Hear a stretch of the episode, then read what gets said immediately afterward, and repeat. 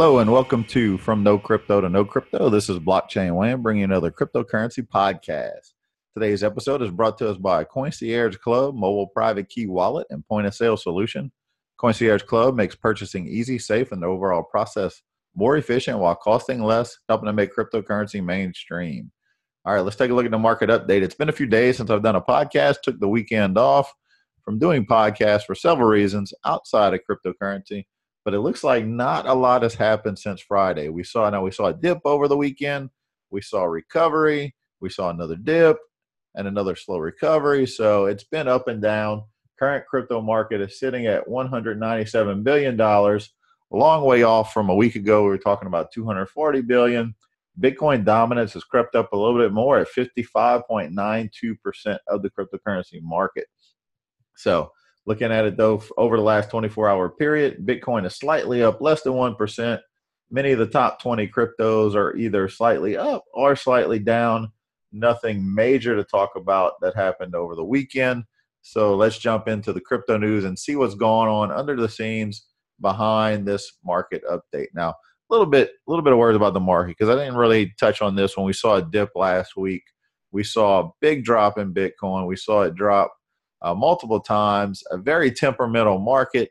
And I like to say, I was telling someone over the weekend that the current state of the market, the cryptocurrency market, is a lot like, I guess if you call it like like a toddler, right? So you think about, you know, when an infant's born, needs a lot of nurturing and a lot of care, a lot of oversight. You really just can't take your eyes off of it, right? Now, as you get into the toddler stage, you get kids that become more independent they can walk but they still need a lot of direction very temperamental. The market is very temperamental right now for many reasons and what we need to see to stabilize that is we see, need to see more mainstream adoption of cryptocurrency more people that are going to buy it and hold it or use it as a currency to see values increase.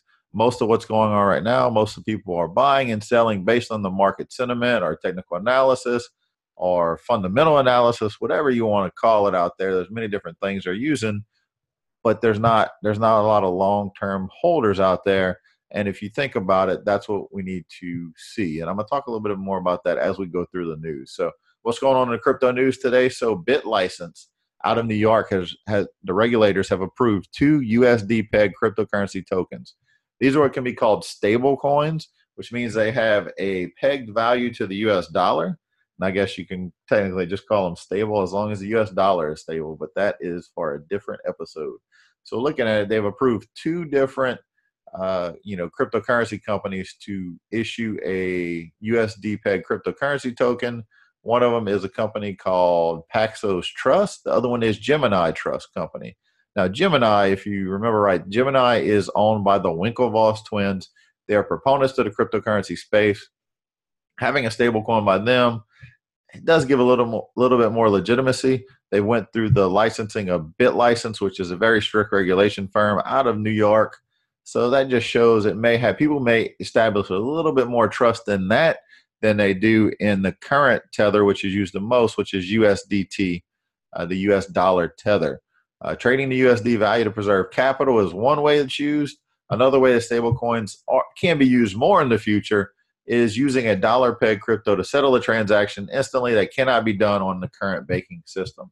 So that is where we may see more use for the stable coins, but that is what's going on uh, with the stable coins today. Also, a Bitcoin mutual fund has launched in Canada. Now, mutual funds and IRAs containing cryptocurrency, I, I feel are a vital piece to long term value being added to the market. So, right now, the majority of the market's buying and selling, at least the current volatile state of the market Eh, they're temperamental. If most of the market thinks it's going to dip, everybody sells. And most of people think it's going to go up, everybody buys, which then creates the trend that we are creating by our expectation. Now, having cryptocurrency in an investment fund and also creating an ecosystem of cryptocurrency adoption are two key things that need to drive the market. And what I mean ecosystem, what I mean is when, for example, if I buy something with cryptocurrency, and then that merchant were to use that cryptocurrency to buy more goods. And then your manufacturer that received that cryptocurrency will use that crypto to produce more goods and maybe use it to pay for raw materials, pay for employees.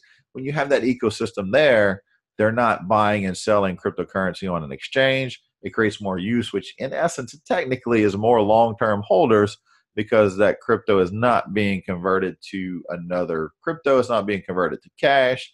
It is being used in the ecosystem which it is designed for. So that is why I think a Bitcoin mutual fund, excuse me, is a good thing. We need to see more mutual funds and IRAs come out that will hold cryptocurrencies. All right. So next up, so cryptocurrencies are here to stay, according to a, you know, according to re, despite recent turbulence, I should say, got tongue tied on that one. According to a EU watchdog chief, so European Commissioner Vice President Valdis Dombrovskis, stated that the council's position on cryptocurrencies is that they are here to stay despite market turbulence. Now, this is a very smart stance to take because if you remember right, go back to the last two major innovations and major revolutions that happened in the tech space, right? In the 90s, it was the internet. Many people were saying the internet was a fad, there was a bubble. And yes, when we saw that bubble burst, we did see a lot of uh, companies that weren't that great go away, but we saw emerge from that was a tech revolution. And then it happened again with the entrance of, say, Apple with the iPhone and the smartphone, whereas that was also seen as a fad. People weren't going to continue to pay to have those features on their phone. And what do we have in our pockets today? So for them to take that stance is a very good thing. Uh, Dombrovskis said the council developed a broadly positive view of cryptocurrencies and ICOs, seeing their growth in the face of market turbulence as proof of their viability. So let's see what he said in his words. He said, We see that crypto assets are here to stay. Despite the recent turbulence, this market continues to grow, and particularly initial coin offerings or ICOs, we see they have the potential to emerge as a viable form of alternative financing. Already last year, ICOs helped raise over $6 billion in funding, and this year this figure would be substantially bigger. Now, there's a lot of mixed sentiment around ICOs. Many, many ICOs still don't have working projects a lot of them over the last year we've seen have turned out to be, I guess you could say, scams. Some of them with the intention from the beginning of being a scam. Some of them just eventually ended up that way, even though the original intentions were to be legitimate. But if you think about that in the same form of, say, investing in traditional business, raising capital, there's many businesses, right? Most businesses, about 85% of, of new businesses fail within the first year. So that's a lot of startup capital as well. So if you compare it to the bigger picture, ICOs, if adopted right and the right regulations put in place, could be a great thing. Now, I use that word loosely. Regulations need to come from the community and not from governments. All right. So, next up in the news, Chinese traders are using VPNs, virtual private networks, as a major tool to circumvent an ongoing government crackdown on cryptocurrency trading. According to local media outlet South China Morning Post, reported on September 8th. So, according to SCMP, referencing reports from Beijing affiliated Shanghai Security Time, traders have begun leveraging stablecoins such as Tether USDT as a means of entering and exiting cryptocurrency markets. Combined with the VPN, traders can use an exchange platform registered outside of China as an intermediary to swap cryptocurrency for fiat and vice versa. So, this is just another example of how you can put a ban in place like China has and still not stop the cryptocurrency market because this is something that cannot be stopped by government regulations. And as I mentioned before, whenever you hear me mention the fact that regulations are a good thing or certain regulations are needed, I am not referring to government regulations. I'm referring to regulations from the major players in the space, regulations from the community, and that is what's going to help move this thing forward. So, also up, Citigroup's in the news today as well, offering a low risk crypto product for institutional investors. So Citigroup has reportedly developed a product that could reduce the risk hedge funds and asset management firms are exposed to when they invest in cryptocurrencies. So looking what they're going to have, the uh, instrument is jointly developed by Citigroup's depository receipt services team and the capital markets origination team is known as digital asset receipt. While Citigroup will issue the digital asset receipt, a custodian will be responsible for holding the cryptocurrency assets. Upon issuing the receipt, Wall Street Clearing and Settlement Services firm Depository Trust and Clearing Corp that will then be informed by the financial giant. This is expected to offer legitimacy to the fledgling asset class as we provide investors with a w- new way of tracking an investment with, within a familiar system. So, in essence, yes, those institutional investors could be investing in cryptocurrency, but they won't actually own it. Citigroup is going to hold it. That's what banks are known best for is holding your money while they trade it. So we'll see how this works out, but it is another option that will bring more money, a lot more money into the crypto space. All right, so let's jump right into our crypto education corner next. And this is a topic I've probably touched on a couple of times just because it is so crucial, so vital. Had a meeting with a group tonight and we were talking about this very thing, but how to spot a crypto scam. So, in the cryptocurrency space, if you want to tell whether a project is a scam or not, one of the first red flags is they always guarantee a profit guarantee in many cases a percent return right? They will double your bitcoin or ethereum in a certain amount of time or you send them one ethereum and they'll send you back 10 over a period of time. Those are not legitimate investments.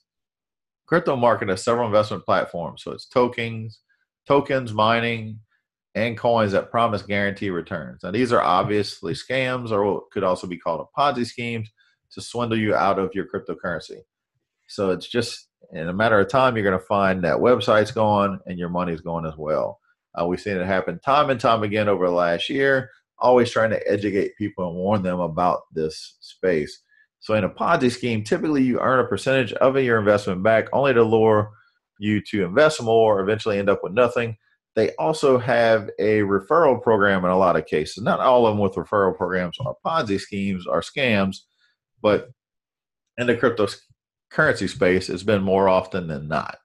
So you see a crypto website with guaranteed profits, consider it bait to attract you to the platform. Many of them will offer you an introductory low cost entry to test out the program and then have other pl- programs to encourage you to invest more and more. Hands free crypto, hands free earnings, a lot of those are not the case. The crypto market's very unpredictable. So be aware of those platforms and what they say. Now, I'm a huge proponent of the MLM industry, uh, multi-level marketing. I've seen I know a lot of people that have a lot of success in it in traditional in, in those types of companies that have products, but I've yet to see a legitimate crypto investment MLM. So just be very aware of that. Many times if they offer a referral for you to bring your friends, not saying that is a is a red flag, but it is something that you want to dig further to find out now there are some some crypto MLMs out there that that you are paying a membership for education, and those can be good as well. But really, at this point, there's many free resources out there to learn the basics, such as this podcast, such as my Facebook group, and many other things. So that's going to lead me into my next topic: is the value of a meetup, an actual physical meetup group, or a crypto social media group. Now, there's a lot of free information out there that you can get. Now, I'm not saying paid programs are bad but typically you will find legitimate programs have a free option that gives you a lot of value and leads you up and then may give you an option to pay for more so really start to evaluate that space we had a meetup tonight in the city of new orleans really just going through uh, just topics about cryptocurrency we you know you learn about a lot of different things a meetup is a great place to plug in and find those people that know what they're talking about to increase your education, align with people that think like you think. Now, you can use the Meetup app, which is called that, just Meetup, or you can look on Facebook for different events near you. Also, Eventbrite is another option. They have an app as well that you can find different meetup groups to plug into. I would encourage you to plug into multiple, diversify, and see where you can get the most information. Now, crypto social media, one of the most active and best put together groups I've seen is called Crypto Coin Trader. Now, Crypto Coin Trader is a Facebook group that right now has over 115,000 members, but they have a group of moderators and admins that do monitor the posts to make sure there's no spamming, no scamming, no people just posting their ads. It's it's really about education. The only thing that they that you will have when you have a group that big is there are a handful of trolls that do stick out. So you may have some people that are constantly commenting on different posts, but I typically disregard that and look at the value that the the admin, the moderators, and some of the key contributors of the group are, are putting in there, and there's a lot of value in there. Now, also, as I mentioned, I do have a crypto Facebook page. It's called under the same name as a podcast. It's called From No Crypto to Know Crypto. I encourage you to follow that. Another big topic that came up tonight was where do you get your information? Where do you get your resources to stay in the loop? Many people, including one of the guys there tonight, is very heavily invested in the cryptocurrency space. said he spends about three to four hours a day just digesting information. So from no crypto to know crypto is a resource that I use to share. I, you know, go through all of the sites, get as much of the crucial information you need to hear, kind of take out the FUD, which is FUD, fear, uncertainty, and doubt. All of those articles that just are, you know, driving fear. I don't talk about those, but really what's showing what's happening behind the scenes to make crypto mainstream. So follow the Facebook page from no crypto to know crypto. If you're not already in Crypto Coin Trader, join that group. Make sure you read the rules. There are some things that you need to make sure you follow so you don't get kicked out of the group. But great resources that are out there, a lot of free resources. YouTube has a ton of information as well. And also, as I've mentioned at the end of every podcast, I also have a book for sale on Amazon called From No Crypto to Know Crypto. It's a beginner's guide to cryptocurrency, but one thing I list in there is a key list of resources, where to get information, whether that be Facebook groups, whether who to follow on Facebook, whether uh, it be YouTube or any other things as well. Telegram is also has a, has a ton of different resources. So make sure you stay in the loop. Check out the book on Amazon. It's available in paperback and Kindle ebook. It's a very short 40 page read that just gives you the basics of what you need to know, not only just to get started, but where to find the best resources to learn as you go in this cryptocurrency journey. So that is it for our podcast today. Thank you for listening, and we'll see you on the next episode.